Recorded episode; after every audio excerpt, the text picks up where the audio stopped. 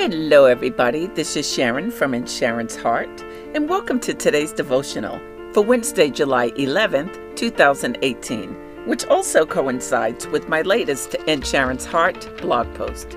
Today's message is titled Heart of a Godly Champion. But before we get into today's message, there is a new development within Sharon's Heart, and that is my free Faith Works webinar.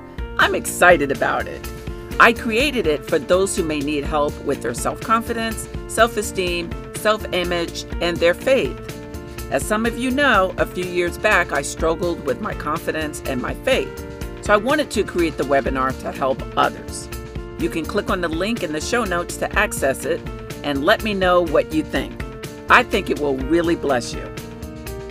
Okay, so let's get started with today's devotional, which again is titled Heart of a Godly Champion. Did you know that when you're in Christ, you have the heart of a godly champion?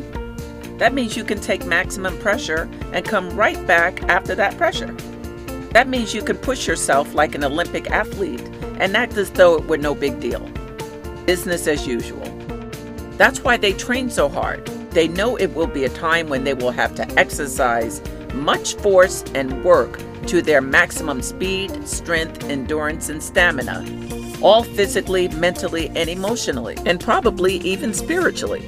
And if they're going to win the gold medal, the trophy, or the prize, they can't sweat and give up or give in under the intense and magnified pressure. They're champions, and they refuse to lose. Remember David when he went against the giant Goliath in 1 Samuel 17? David already knew he would win before the battle, or lack thereof, even began. He trusted the Lord coming and going. He was a godly champion for Christ. David had heart, the heart of a godly champion.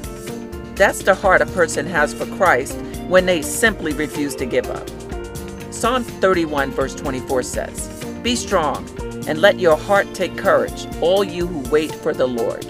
That's Psalm 31, verse 24. That means when we're strong and courageous, we will be able to stand the pressure just like David did, a man after God's own heart.